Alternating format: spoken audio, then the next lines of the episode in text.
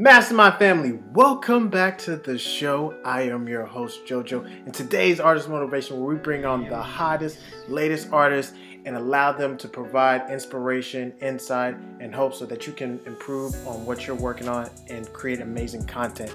And today's special guest is Alverne Ball. Alverne, welcome to the show. How you doing? I'm pretty good. Thank you. Thank you for having me.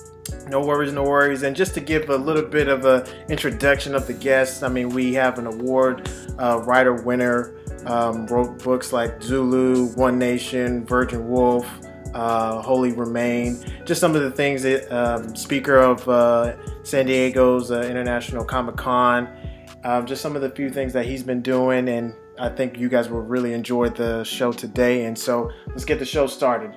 Um, Alverne, tell us a little bit about yourself and, you know, just kind of like what you've been doing and um, what you've been working on. Sure. Um, so I'm from originally from Chicago. Um, I live outside Chicago right now.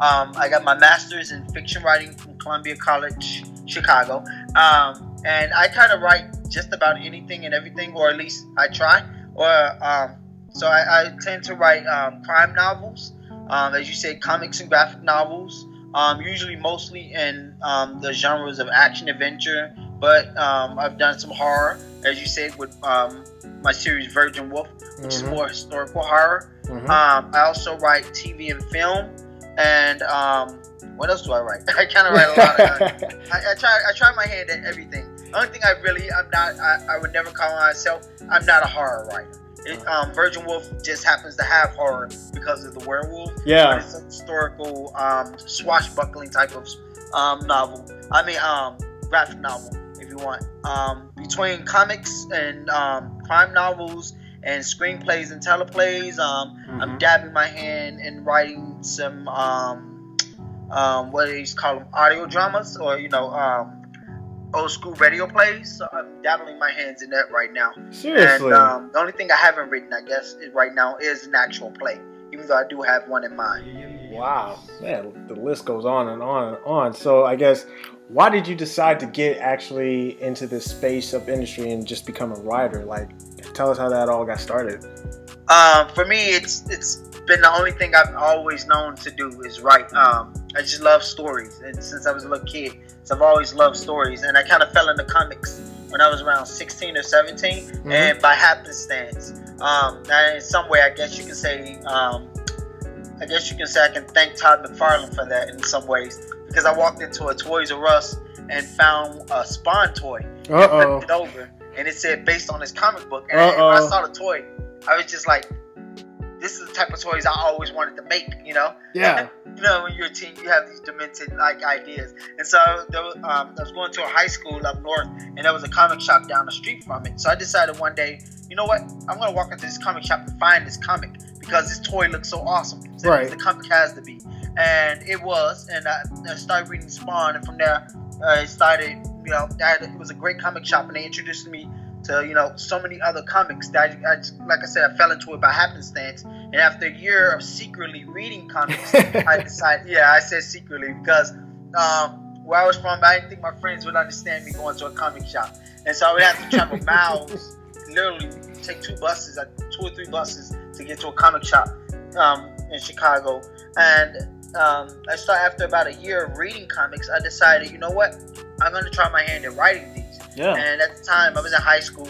I had a couple friends that were drawing, and I decided um, I'm gonna take an art class. Uh, it was a comic book art class that was offered by this institute, this art institute called Marwen. Mm-hmm. And I can't draw to save my life. I decided I'm gonna write comics. I really need to try to understand how artists see comics or mm-hmm. how you know they build out a page. Yeah. And after taking um, that class for about three months, uh, I decided, you know what, I'm gonna try my hand at writing comics, and that's what I did. Man, that is awesome. That is awesome. And so you thought that your friends wouldn't understand you going to a comic book shop. So you yeah, had- yeah, because yeah, the reason that is because most of my friends, uh, they were all in sports, basketball, you know, girls and stuff like that. You know, like every other, you know, other kid. But right. I come from a very, very rough, like, or I, I, should say, I came from a very rough area in Chicago, ah. and so. if, if all my friends weren't um, or jocks or, or, or, players. You know, they they were they were um, they were street level people that I knew. You know, ah. you know they you know, and so I didn't think. Um, telling them, yeah, I, I went to a comic shop. Was gonna be, um, be taken seriously where I'm from because everything was, you know, there were moments where almost it felt like everything could be a life and death situation. So it was just one of those things like you didn't mention, you know, going to a comic shop because that just wasn't talked about. You know, we didn't talk about superheroes and stuff. Like we watched all these cartoons and Batman animated series, but we didn't talk about it. You know, one of those kind of things. So for me, um, I secretly would go like go to a comic shop, and my friends were like, "Man, where you been for like the last two hours?" I'm like, "Oh, I just went, you know, I just went walking." They're like, "Walking? Where'd you go walk to?" You know? Wow. That's... Yeah, so I'd be in my grandma's basement, like reading comics, and I would hide them in, like, she had panel ceilings, mm-hmm. so I would hide them in the ceilings of, of her basement. Really? Wow. Yeah. Wow. Okay. Jeez, man, that's you were pretty dedicated. I mean, and yeah. so, something that I also um, noticed, you know, just kind of like you know doing a little bit of uh, research about you. I mean, so what you wrote the screenplay for the Daredevil? Is that is that what I'm understanding? Oh correctly? yeah, yeah. I wrote a um, I wrote a um, what they call a um, God, this I'm blanking out. But basically, I wrote a script um, as a sample Mm-hmm. And that's what it was. It was a spec script. Oh. So it was a spec that I wrote um, after watching the first season of Daredevil. I wrote the spec in which, um, which is kind of funny because it mirrors how season two kind of ends in some ways. Mm-hmm. But it was it was the idea of like what would happen if for a second season, and they introduced um, um, Fisk's um, wife, um, basically as her taking over um, his empire, right. and and in the and in the spec, um, at the opening scene, she goes into this restaurant, and there's like this Colombian, you know, drug lord cartel that wants to take over all of, you know, the Fisk Enterprises, you know, mm-hmm. and basically, um, they kind of tell her, you know, she doesn't have the balls or the moxie to, you know, fight them because they know without Fisk, there is nobody, and, you know, and in that moment, like, um, the, the the waiter comes and he starts serving everybody at the table and after they pull back the lids, you find out that each that each entree is an actual um, body part or member of this guy's cartel. Dang. And in, that moment, she reveals that she's probably more ruthless than Fisk because she basically tells the guy, um, you know, that she knew all about his like all all of his different um, henchmen around the city, and she basically took out his whole cartel. And at that moment, draws a gun on her in the restaurant and she gets up to leave. And as she leaves, you see her look over her shoulder and you realize that's the same restaurant that Fisk's owned in season one. They takes her to where they watch the burning of Hell's Kitchen. Mm-hmm. And in that moment, all of the restaurant turns out that they're all her bodyguards. Everybody is sitting in the restaurant a bodyguard, and they take out the whole cartel. And it's basically a message to anyone that wants to take over the Fisk, you know, operation that she is now in control you know. Dang, that's yeah. Cool. So also in that, I think in that spec we introduce another blind warrior that Matt kind of falls in love with or has feelings for because she has kind of the same abilities as him, mm-hmm. and you find out that in that process that her brother is one of the night skies. Oh, the dark, or is it dark sky? Dark one of the sky. dark skies, yeah. and basically she's been fighting Madame Wu, trying to um, find her brother. And in that, in this process, Daredevil learns a little bit more about himself and his abilities because this woman has the same abilities as him. Dang, that's pretty cool. How like yeah. how did like I guess how did you even like you know come into like doing that like I guess. Oh well, I, I fell into writing TV um, again by happenstance. uh, a lot of what I do it happens serendipitously. Um, and how I fell into TV was that uh, I was taking a class at Columbia called the Semester in LA program. Where you get to live out in LA for about a month, mm-hmm. and you um, and it's an intense program. So for a month, you all you do is read and write. Um, you read scripts, you write treatments on. I mean, not treatments, but um, you write coverage, which is kind of like a book report mm-hmm. on these scripts. You read basically books. So basically, you'll read the book, then you'll read the screenplay, then you'll go see the movie then you'll write coverage on all three of those different things. And basically, you're looking at how is it adapted, you know, um, what what took to get it produced, who, you know, was their name actors and stuff like that, and what was different from the book towards the screenplay and what actually made it onto the actual final cut of the film. And in the process of doing that, um, at one point I was watching um, David Simon's The Wire, uh-huh. and, and all I kept thinking was, man, this this is my life in Chicago in some ways. And I kept thinking, if somebody can write this, and you know, I could write this because I know all the players, I know all these people. You know, I grew up in this neighborhood with all these people, and I it was one of those things where I was like, this is my life. So um, I started. Um, I got entrenched in wanting to write. Um, basically, The Wire, the Chicago version, and I read the first script of The Wire, and I was like, okay, I, I got this. I can do this. And after I read that, and it, that's how it happened. I was like, okay, I can write TV now, and um, that's, that's how it happened. Man, that is awesome. So, like, I guess, how do you, you know, stay on your A game as a writer and always continue to improve and improve and improve? How do you, how do you, what do you do? What are your regimens to get better as a writer?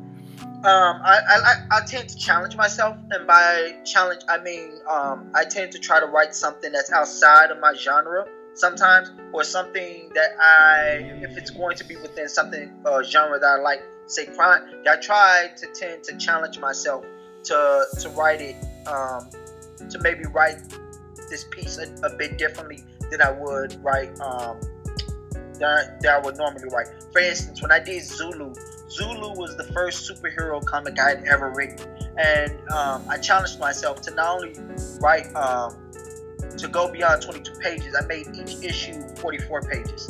And so I was what? like, okay, I'm gonna tell this, if I'm gonna tell a superhero story, I want to tell this epic thing that I may not ever get another chance to tell, but I want to challenge myself and see if I can tell each issue in 44 pages.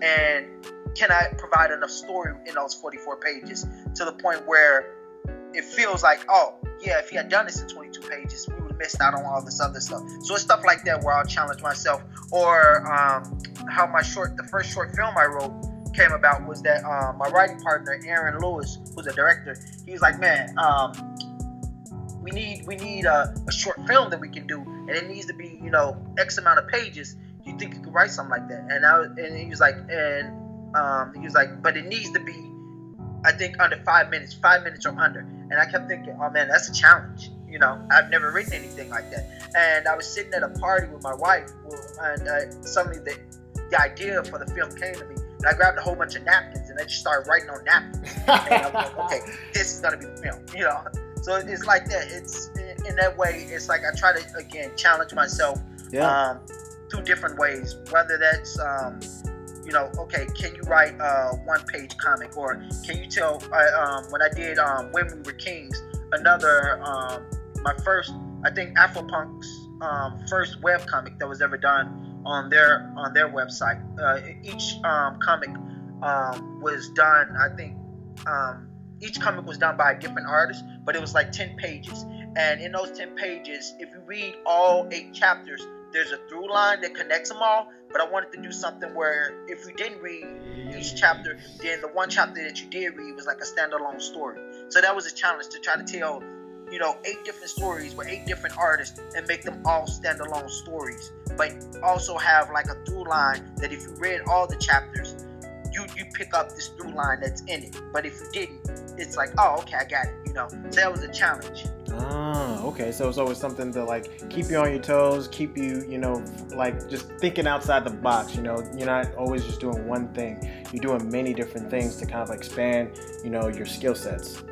Yeah, like um, for instance, when I did Dime, the Choose Your Own Destiny graphic novel, mm-hmm. um, that was probably the hardest thing I had to write because each choice in the in the graphic novel had to make sense, but it also had to end at a certain um, amount of pages um, per chapter. And I think there's eight different chapters in that thing. And it was basically that was the hardest thing to write because you had to make sure that if something happened in chapter one, by the time you got to chapter eight or ten or whatever it was, that whatever choice you made in chapter one made sense by the end of the book. You know? Yeah.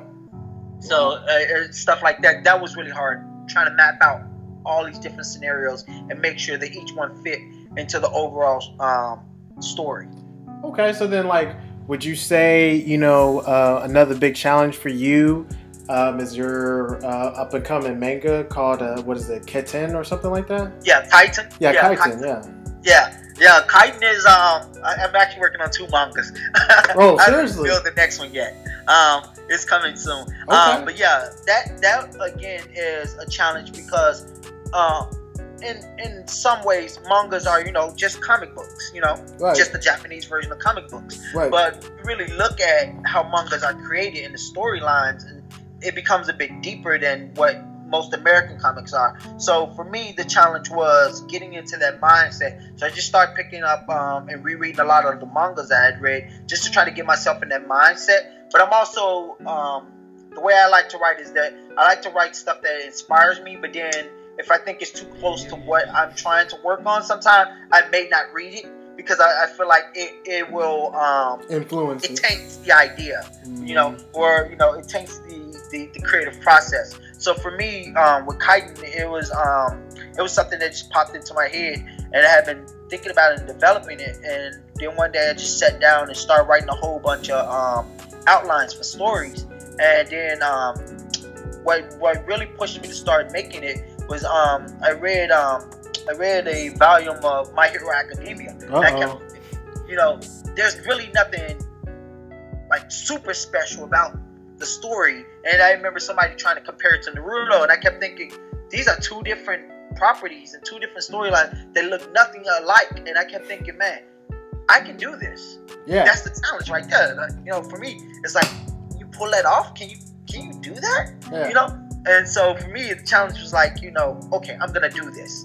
Nobody's done it, or you know, that I know of, um, in my circle. And so I was like, you know what? That's a challenge to tell a different type of story in a in the kind of in the same medium, but Yeah. in a different, you know, um, in a different genre. Yeah. Because it's more sci-fi, but also um, to try to push the envelope and get that story out to a whole different continent. Yeah. That's what I'm trying to do now. So that's the challenge right there for me. It's like, oh, okay, I'm, I'm, I'm gonna take my stories east, right. you know, see if I can see if I can get them out there, you know, you know, um, and, and I'm, I'm praying that I do, and but that's the challenge. Um, I just got a, um, somebody recently in India bought one of my Choose Your Own um, Destiny graphic novels, and I was like, oh wow, you know, so the, it's the possibility that it can get out there, you know. Absolutely. You and you never know until you put it out there. You know who is going to be your fan base, right? Right, right. And and, and, and, and then telling, you know, um, as an African American creator, we love manga, we love hip hop and all this stuff. And you see so much of that fused in anime, which is, you know, the the, the godchild or, or I should say the sister of of, of anime is the sister of manga. So it's just one of those things where I was like, you know what? I love these things. I love comics and like so why not try to tell the story, you know? Exactly.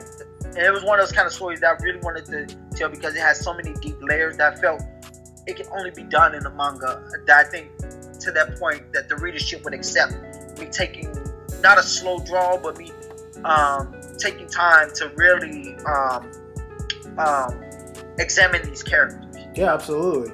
And um, I guess what what have been I guess what is something you wish you know someone have told you before you got started as a writer, screenwriter, and you know all these things that you have under your hat.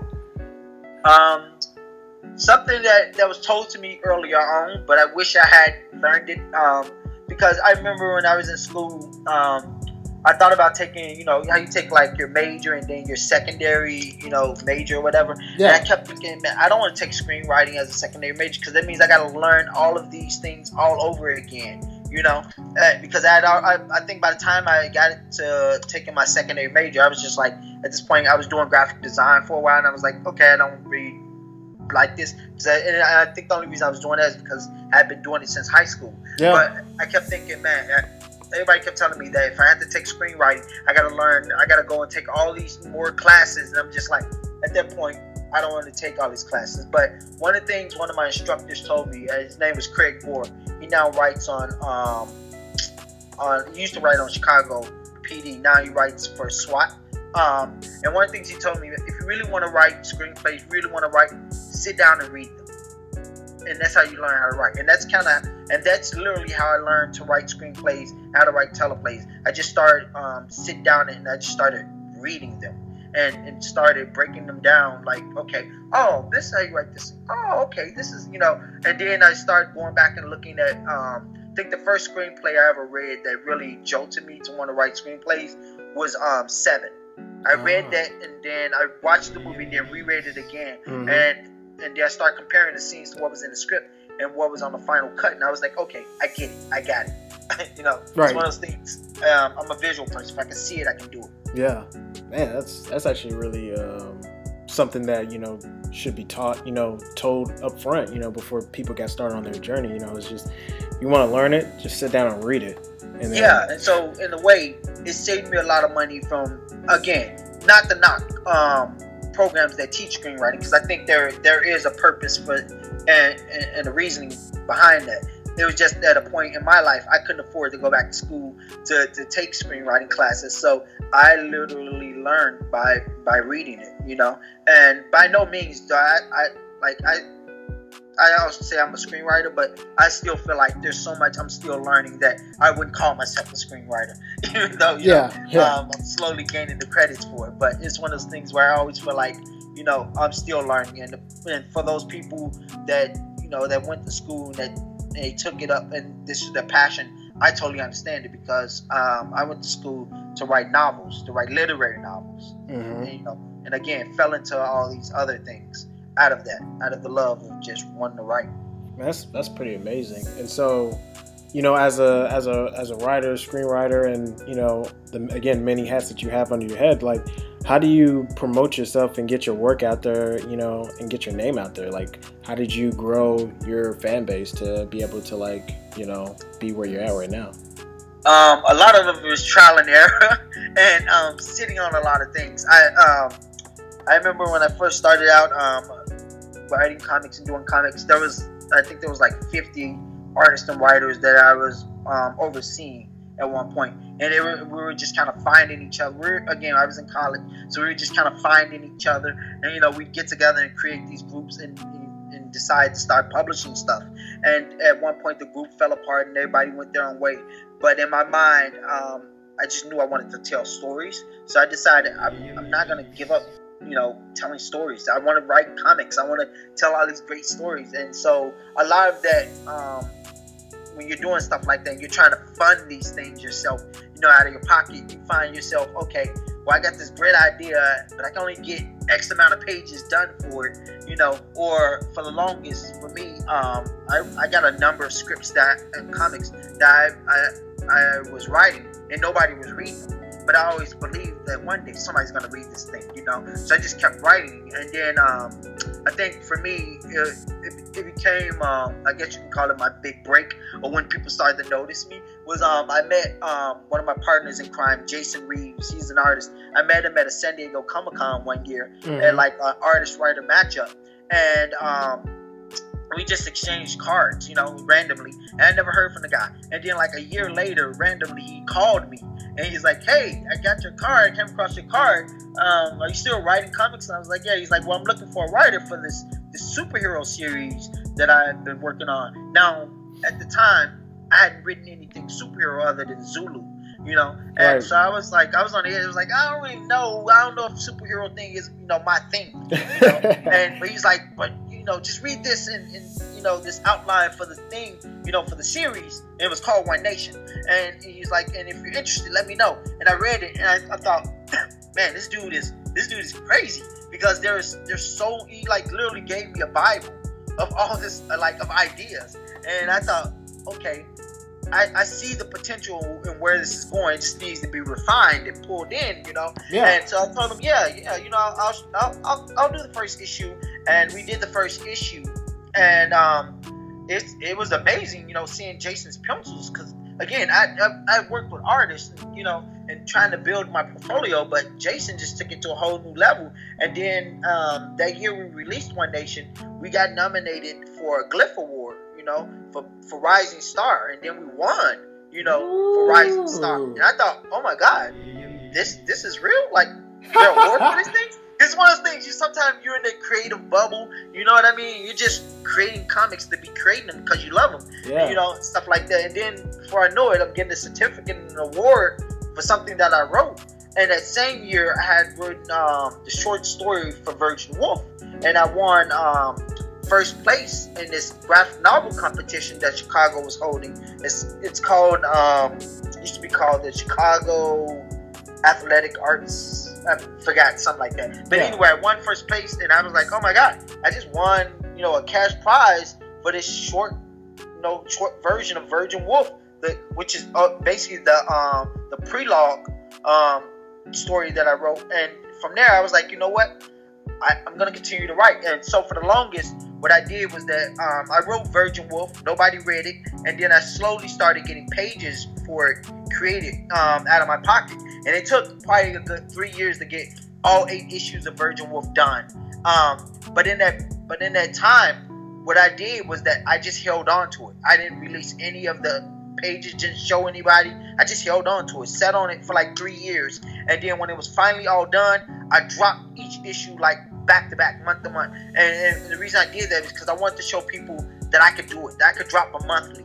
You know, I could do it. And and in that time frame, people started, I guess, slowly started noticing between that, between Virgin Wolf coming out monthly, and between the One Nation book, people were like, "Whoa."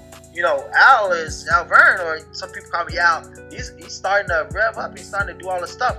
And in between all of that, um, I had written a couple pilots. Um, I had done one of the another spec script I had done was Avatar: The Last Airbender, and that um, What? yeah, I had written a spec that ended where basically after it ended, after the series end, I wrote a spec about what happened to Aang's mother, and you find out that um, Aang's mother was taken by another um, a, a another I want to I want to call it society, but by another um, another bending nation. Um, and this bending nation was kind of off the map. They weren't part of the, you know, the, the known bending nation Right. and you find out that they're metal benders. yeah. So Toph isn't really the actual first metal bender. Is that there's a nation of metal benders, and that um and that Zuko's mother, not Aang's mother, I forgot Zuko's mother. He they traded the Fire Nation traded her. What? Um, yeah, traded her in in um in in um, response to get more iron, so that they can become a powerful nation. And so what you find out that um, Iroh's son, that you know, uh, there's an episode where they're going to the um, into the spirit realm, and he's always talking about his son who was killed. Yeah. We find out that Iroh's wife was a metal bender, Oh shoot. and that in order to keep the peace, they had to give up Zuko's mother because his son got killed, who was an iron bender. And so it was this whole thing where it was like basically you find out that you know Zuko's mother is alive, and that the only way they find out is that Aang goes into the spirit world, and while he's in the spirit world trying to find her, he finds out that there's a, a, a nation, the metal bending nation, and not only that, but that they're they're black, yeah, and that they practice capoeira. what? Yeah, so I was opening up the whole idea of that, you know, because that was the one thing that always bothered me with the series, and I, I think they did something with Dark Horse, um, where they answered what happened to Zuko's mother. But it basically, at the time, I wrote the spec where it. Basically answered what happened to Zuko's mother, and it basically you find out like what happened to um, the last Fire Lord and what happened to um, his sister and everybody, basically everything, and how basically the team got they're getting back together to go rescue Zuko's mother from this from this metal bending nation that that has just as they're just as powerful as the Fire Nation, but they've been um, consolidating their power and sticking to themselves. And you basically find out, yeah, basically it's like, oh, here's Africa, and they're all metal benders. Wow, that is crazy. yeah, That's actually pretty cool though. So like, yeah, yeah, man. I, I, you've done you've done so much, and you you continue to do a lot. Like, what keeps you what keeps you driving, man? What keeps you motivated to continue to work? Um, for me, um, there are moments where I'm not gonna lie, and this is again to motivate artists. There are moments where I've, I felt like the comic community has, you know, um, I've been shunned, or you know, or you know, I've been trying to get to editors and they won't, you know, get back to me. And there have been moments where you feel like all the work you're done, you're doing, you know, um, feel like nobody's listening, nobody's reading it, and you get, you know, you get defeated some days. And there have been moments where I'm like, you know what, I'm done with comics, I'm walking away. I'm gonna go write, you know, stick to writing novels. I'm gonna go off and just write film or TV or something. I'm not gonna do comics again. And then um, Jason Reeves is good at like, bro, you can't leave me. We got stories. Because you know we do One Nation, and then we do a kids comic called Kid Carvers um, Engineers of the Impossible. So every time I think I'm, I'm like out, he's the one that pulls, pulls you back, back in. in. And I'm saying to Michael Corleone, they've pulled me back in, you know? Uh, so Jason is real big on pulling me back in and, and making sure like I stay level headed. And sometimes um, what'll also motivate me is just seeing some of my contemporaries, you know, doing comics and putting out, uh, you know, like Greg Anderson and uh, Elise with um with this is is I want to gonna get this wrong. With his his Narnia books, which is the son of um, of the spider. Um, um, God, why am I blanking on all these different things? Or like um, Robert Jeffries doing, you know, his Route Three, or you know, like Art Belfield and um, his new book that's coming out from Antarctic Press um, called Tainted Love. It's, it's creators like that and so many others, or like Joe Curry doing um, um, Punks of Rage. It's creators like that that you know when I see their work and I'm like, man, they're grinding, they're putting out books. That I'm just like, okay, writing is motivation. I'm like that. It's like a Naruto Sasuke thing, you know. and I'm like, oh man, I gotta, I gotta get better. I gotta get my weight up. You know, yeah, I gotta yeah. put some books out. You know, so um, right now, like they're killing the game, and and right now I've been silent about uh, you know this um, this past year. I feel like uh, just, I just wrote like a post where I felt like I had wrote a lot, and um, and then one of my my uh, writing partners reminded me. He's like, dude, you wrote this this year. You wrote these TV shows this year. You wrote this this year, and I'm like, oh yeah, I guess I did do a lot of writing. And then in the same breath, I'm like, I still didn't do enough writing. yeah, so I wrote like a TV series in South Africa. Wrote two episodes of that, you know, and um, so it, it what keeps me motivated is that um, I just believe I'm a storyteller. And there's so many stories I want to tell, and I feel like there's so many stories that need to be told, um, that that need to be out there, that you know, so everybody gets a full spectrum or gets to see themselves represented. You know, there's that whole big push and talk about diversity, and I feel like there's so many stories again that haven't been told not only from me but from other writers or from other perspectives that need to be told you know and i think that's what in some ways motivates me just you know every time i every time i get an email from somebody that's read something of mine or i get like an or i see a kid at a con and they're like i read i read your book or they're like oh i know about you i'm like how do you know about me like how did you hear about me my brother's always telling me he's not on facebook he goes man i called you because a whole bunch of my coworkers know about you He's like, they've been reading your work. I'm like, whoa, really? Hey. He's like, and they told me you got this new book coming. I'm like, yeah, I talked. To, I kind of mentioned something about that, and I'm just like, oh wow, you know, like there are people. Um, David Walker once told me, um, he goes, you don't know it, but people are watching you. You mm. may not see it or hear it, but people are watching you. And when you least expect it, that's when they're gonna come to you. And that that has been true. Um, lately, uh, at least of this year, where I've thought, man, people aren't reading me, you know, or watching what I'm doing. And before I know it, a couple opportunities have popped up where they're like, yeah, we read this book of yours and we really like it. We want to talk about this. Or, yeah, man, I really love the short story you did. I'm like, wait, you read that? Like, I, was, you know, reading it. and that's the hope as, as artists, as creative people, whether you're an artist, writer, or anything, is the hope that when you're creating something, you're you're in your mind, you know, or in your heart, you feel that there's somebody out there, even if it's just one person, that whatever you're creating, that person, it's meant for that person. They're they're out there. They're going to read it. I remember when I wrote my first novel, uh, my first crime novel. You know, um, people, there were a couple people that asked me, well, why, why you want to write crime? Or, you know, this book will never get published. And I kept thinking, you know what?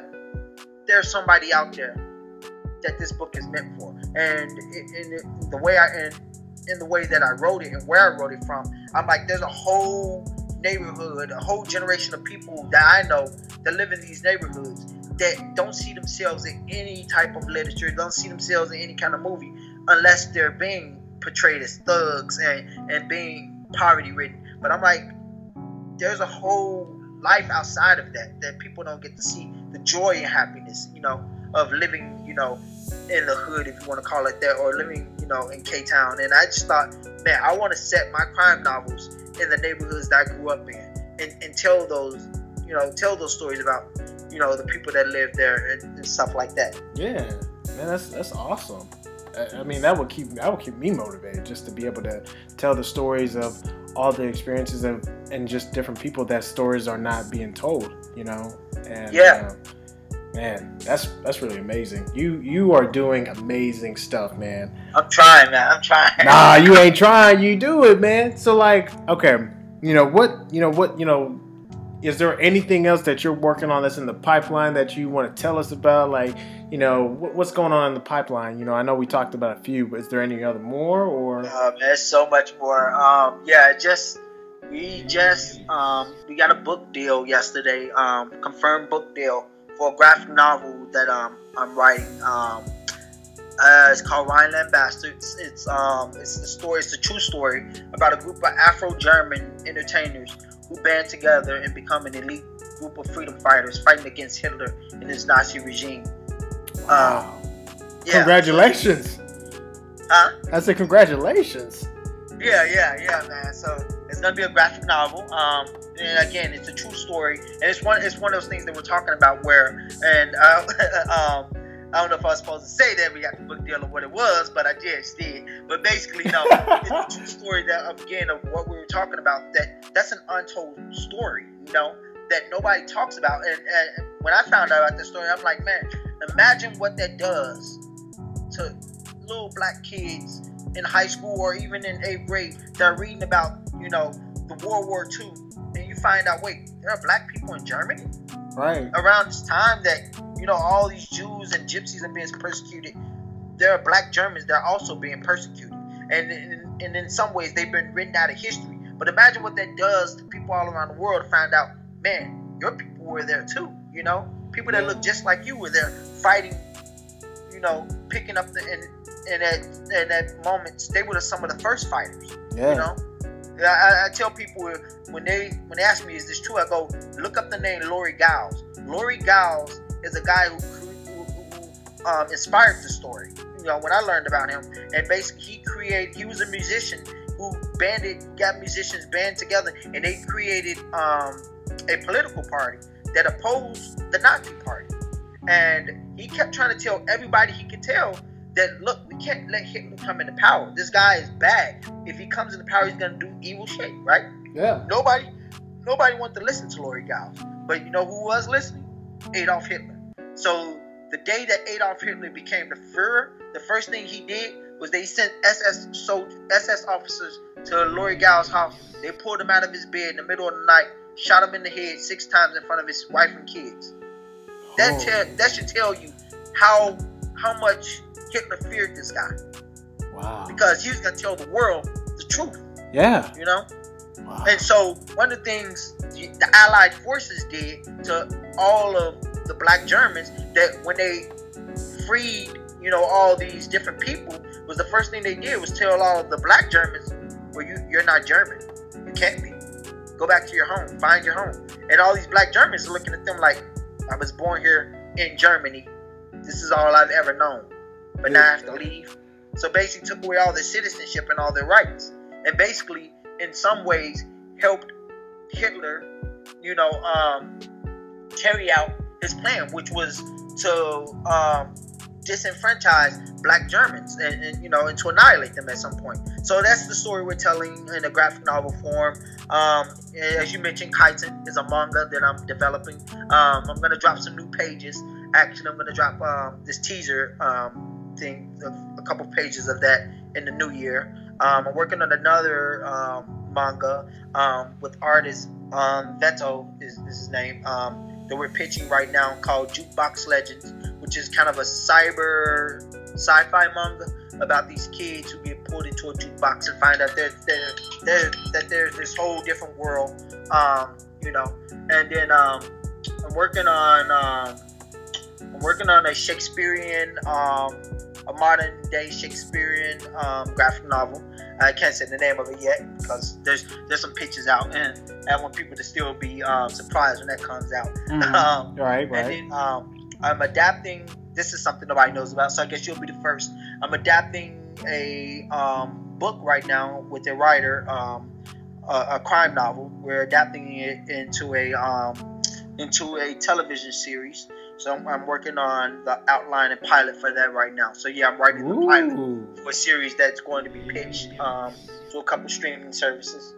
You can, I'm sure you and then um, a webcomic I worked on is um, we're developing that right now to be pitched also to a couple streaming services. Um, got a producer attached, and um, and in the new year I'm going to be writing the um, Bible with the, with uh, one or two other writers. Um, we're going to work on some episodes and a pitch for it. Um, and then uh, currently editing my next crime novel, which is called Blue Religion. Mhm. Um, and then uh, I'm working on the end of Kid Carver's, the first book. We got a big Kickstarter that's going to come out in March um, to finish up the graphic novel series. And um, I'm writing, I'm writing something secretly right now for Kid Carver's. It's going to be really cool, like an activity type book. And then um, trying to think, I'm working on something else. I'm, I'm always writing something. Um, I just finished a short film called The Lord's, um, or I should say, a short film script um, called The Lords of Bedlam, Okay. um, which is basically a story about a former Mexican hitman who comes out of retirement to save this family, and but it has a twist on it um, because um, we're, we're trying to break some stereotypes in some ways. But it's basically um, um, I, uh, it was a challenge by um, by um, a friend of mine who said, "Man, after watching, he's watching Black Panther. He goes, man."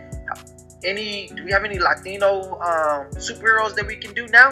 And I, he was like, and that was a challenge for me. I was like, man, so you know, I write all these different things, but now I was like, what is the challenge of writing, you know, for a specific, you know, ethnicity?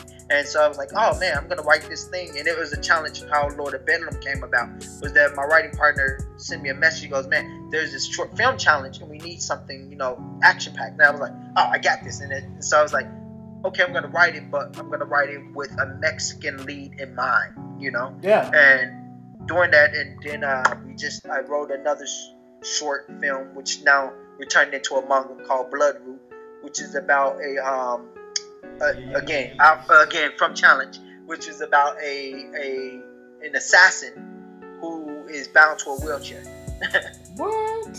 yeah and so that became the idea of representation like people being represented you know and i thought man well people with disabilities aren't necessarily represented in film and tv in a way that you know in a way that shows that their that their disability can also be their advantage or that they're even represented as oh i got this disability but that doesn't stop me from living a life and being part of society. So i out of that idea i thought man what would it be cool to have somebody that's bound to a wheelchair and and, and having this thing this disability because it isn't a handicap. It doesn't stop them from living life and being you know the main character of this story.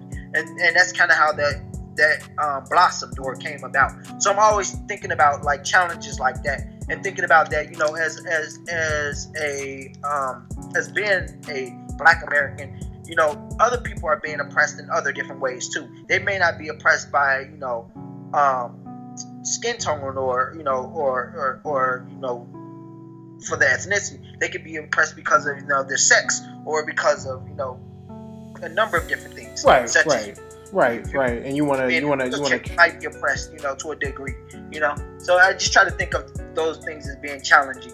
I think that's a, I think that's all I'm working on so far. I'm Oh. sure there's something else I'm leaving out that I'm supposed to be writing at some point. sounds like sounds like sounds like Right. sounds like many projects that you you know you got in the pipeline and that's that's really amazing and that's really uh, awesome stuff and so um, i guess you know to you know what are some final words of wisdom that you would like to impart on the show um, something somebody told me, and again, it's um, two things. Uh, I'm, I'm, I'm going to quote um, a, a great teacher of mine that he is quoting somebody. Sam Weller quoted um, another writer of mine, a friend of mine named Joe Meno, and somebody asked him, what's the difference between him and the next writer? And he said the difference between him and the next writer is that he actually finishes. So that became like my motto to everything. Is that I, I try to finish everything I try to work on. I try to finish it. So that's what I would say to any writer, young or old, finish. And the other um, advice I was given by a great horror writer and just a great all-around writer, editor. His name's Mort Castle. If you don't know him, look him up. The guy has been nominated for so many different awards, and he's just a great writer. Yeah. And one of the things he's always talked, he also teaches a graphic novel writing class at Columbia College. One of the things he's always um, pushed upon me is um, you have to sit in the seat and you have to write. You know, it, it, no matter what you do, you have if you're gonna write, you have to force yourself, even on those bad days, to sit down and you know and write. And so that's one of the things I've I've um, I've learned to just sometimes you have to sit down and just push yourself to write, even if it's the bad stuff. Just you have to write through it, and also pick up W. I mean E.B. White and Strunk, um, in their their book, um, The Elements of Style, mm-hmm. because it's a great little small handy book which talks about all the grammar elements and, and, grammatical style of elements that we writers sometimes tend to forget or you know you need a refresh on. Um, even I, I, even I have I need a refresh on it every now and then. But it's a great handy book if you're trying to go. Oh, did, should I put the semicolon here? You know, or should I use an adverb? You know, sometimes we go through those things, and sometimes it's good to go back and just give yourself a refresher and and, and, to, and to not be afraid to fail. That would be the biggest thing put the work out there and don't be afraid to fail. Even if you fail, you're gonna learn from it. You know, you're gonna it's gonna make you a better writer. But if you keep everything on a hard drive and nobody ever reads it or knows about it, then you can't really say that you're you know you're writing because to a degree you are, but you're not putting it out there so that the world can you know tear it apart and make you a better writer. You know? Correct.